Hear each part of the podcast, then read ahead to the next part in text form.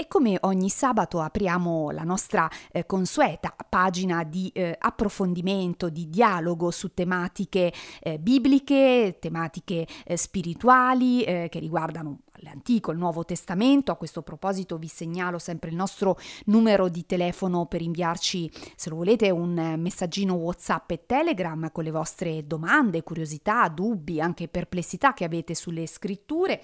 Il numero è il 348 222 7294, lo ripeto, 348 222 7294. Allora diamo un benvenuto a Paolo Benini, pastore avventista, che è qui con noi in collegamento telefonico. Ciao Paolo. Buongiorno. E buongiorno a te. Dunque, oggi cominciamo un nuovo percorso per scandagliare un libro, il libro dei Salmi.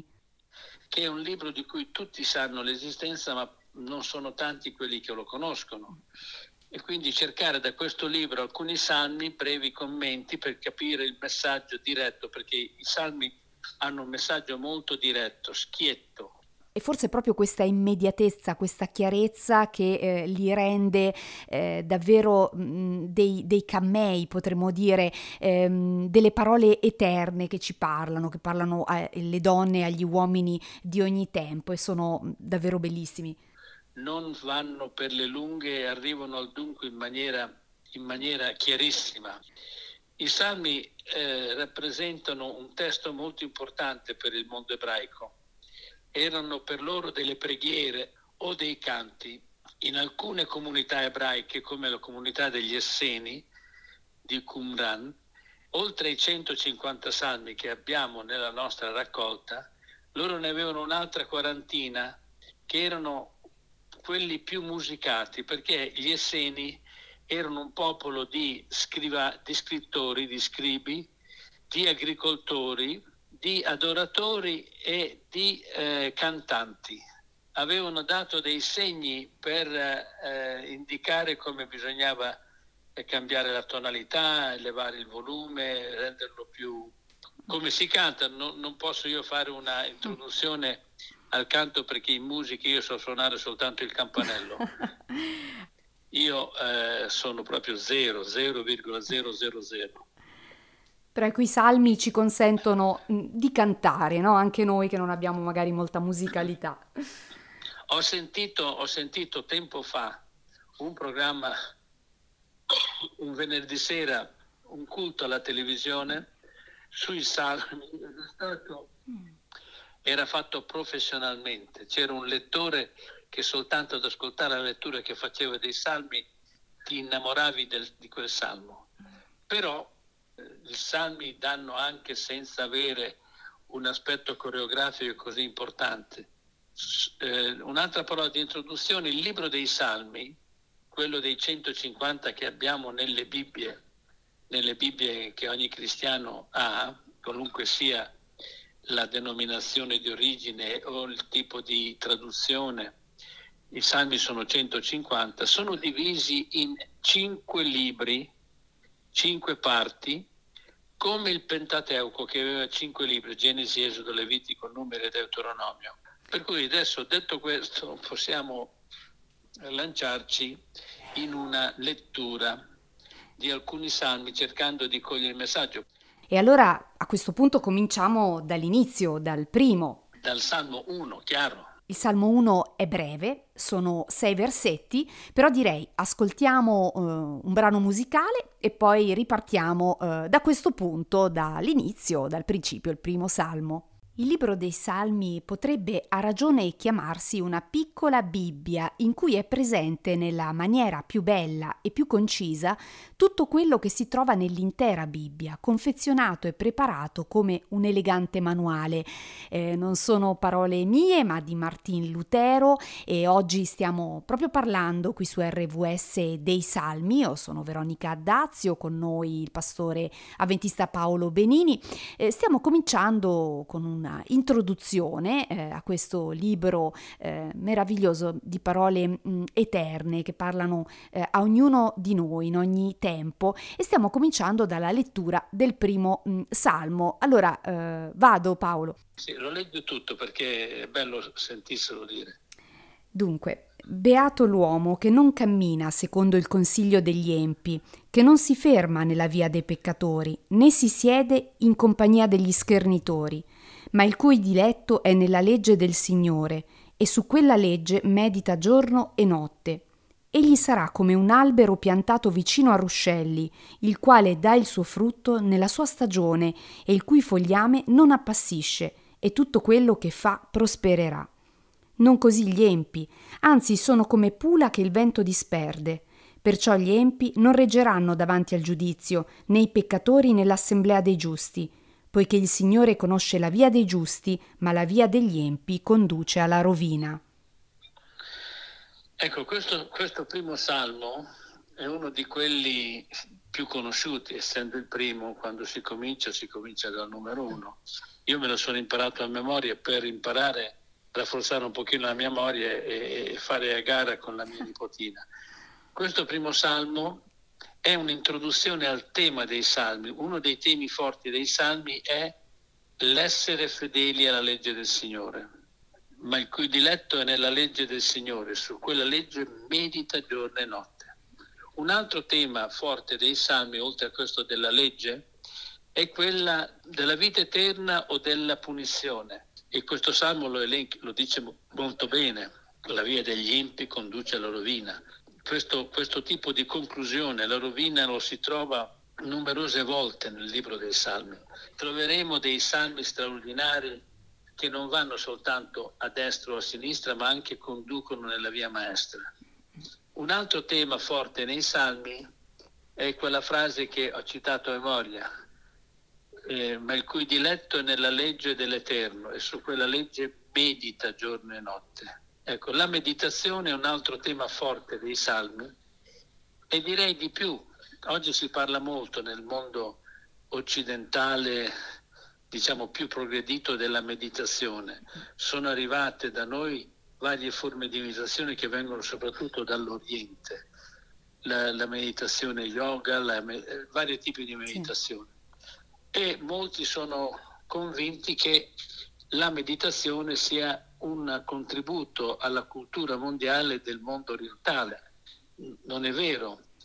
La prima menzione alla meditazione è nel libro della Genesi, quindi si riferisce a un atto, a un fatto, a una storia di 2000 anni avanti Cristo.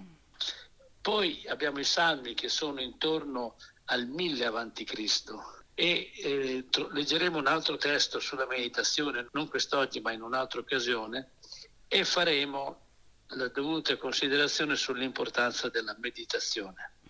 Questo salmo è un'elegia a chi si comporta fedelmente e un avvertimento a chi invece si allontana dalla via del Signore. Dunque, a me colpisce molto in questo salmo il versetto 3, che fa riferimento a un albero piantato vicino a ruscelli. Qui sempre nelle scritture si fa riferimento anche a le immagini della natura che ben rendono in ogni tempo, sì, no? Un'idea. Sì, sì.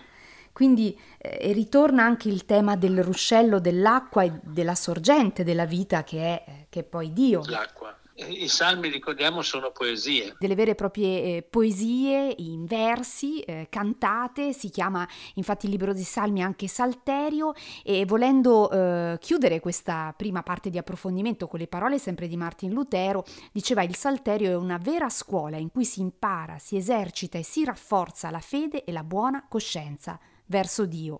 E continua il nostro approfondimento, il focus, potremmo dire, sui salmi. Dopo una breve introduzione abbiamo cominciato proprio dall'analisi, dalla lettura, dal commento del Salmo 1, quindi partiamo dal principio, in cui si parla di 2 uomini, 2 vie, 2 destini. E allora rivolgiamo a Paolo Benini, pastore avventista, questa domanda. Si fa riferimento agli empi, ma chi sono questi empi citati sin dall'inizio in questo Salmo 1? Nei salmi la via dei giusti è la via degli uomini pii, mentre la via degli empi, degli ingiusti, dei malvagi, è la via degli uomini empii. L'empio nella Bibbia è il contrario del pio, empio, pio. Il pio nella Bibbia è l'uomo devoto, è l'uomo che cerca Dio, è l'adoratore. L'empio è il contrario del pio. E quindi ecco il diletto di meditare giorno e notte, di essere pio in questo senso. Esatto. Meditare. La meditazione nel libro dei Salmi è straordinaria perché la meditazione biblica si pone su un piano completamente diverso dalla meditazione secolare che noi oggi abbiamo nell'Occidente. Anche se quella meditazione che viene dalla cultura orientale ha i suoi effetti positivi, ha i suoi benefici. Al versetto sempre 3 si dice che egli sarà, ecco, il pio, quindi colui che medita giorno e notte, darà frutto nella sua stagione, il fogliame non appassisce, tutto quello che fa prospererà. Ecco, però poi tante volte vediamo che nella vita, anche se uno, ecco, segue la via dell'Eterno, segue i suoi passi, però purtroppo... Non sempre gli va tutto bene. Ecco, quindi come possiamo spiegarcela questa come realtà? Come conciliare questa promessa, questa visione con la realtà che sempre non è parallela alla visione? E beh, c'è una risposta, c'è proprio un salmo dove dice: io ero turbato, vedevo che l'empio... all'empio andava tutto bene e nel cuor mio ebbi dei dubbi, fin tanto che non sono entrato nella casa del Signore e non ho considerato queste cose. Ecco, il Signore non considera poi dopo, entrando nella casa del Signore, che sì, è vero, l'empio prospera, ma la prosperità dell'empio è qualcosa di momentaneo, di fugace. Finisce la via dell'empio, finisce la via del giusto.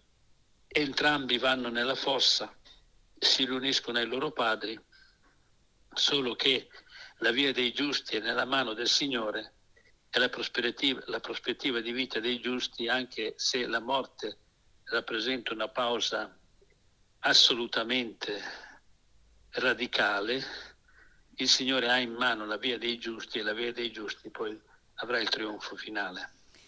Quindi come a dire che c'è una prospettiva più ampia, ecco, è diversa, sì. Cioè la prosperità a cui si fa riferimento non è quella solo ed esclusivamente materiale, appunto, ma è una prosperità di vita che poi sappiamo è la vita anche eterna. Sì, sì, nei Salmi la vita eterna è presentata in maniera estremamente chiara, estremamente forte e precisa, non c'è dubbio.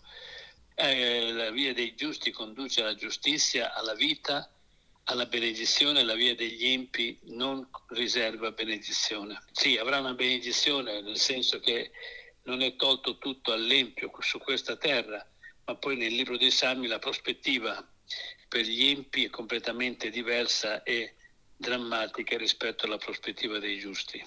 Ed è interessante anche il versetto quarto, quando si parla della pula che il vento disperde, mi viene in mente quasi le pecore senza pastore che poi ritroveremo nel linguaggio di Gesù, sì. Quindi eravate pecore, no? Senza un gregge, senza pastore, quindi la pula al vento dà quest'idea di una dispersione, di un allontanamento anche dalla parola di Dio.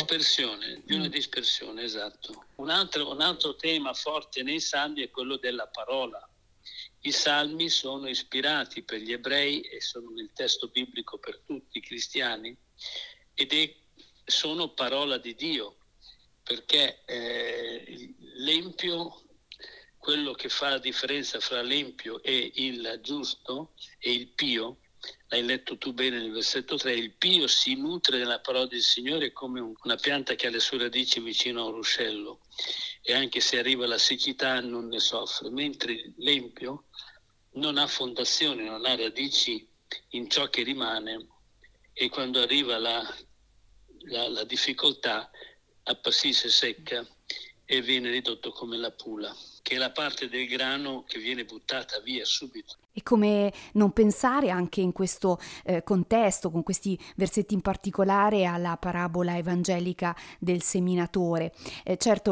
Centrale in questo discorso è anche la misericordia, l'amore di Dio che ci offre delle indicazioni, ci offre un senso, un percorso, un cammino, no? da fare, a accanto a lui. E interessante sarebbe anche ravvisare appunto la parola di Gesù, il pensiero di Gesù evangelico nei Salmi, come abbiamo cercato di fare oggi. E allora Paolo Benini, pastore avventista, grazie per essere stato in nostra compagnia. Alla prossima! Alla prossima!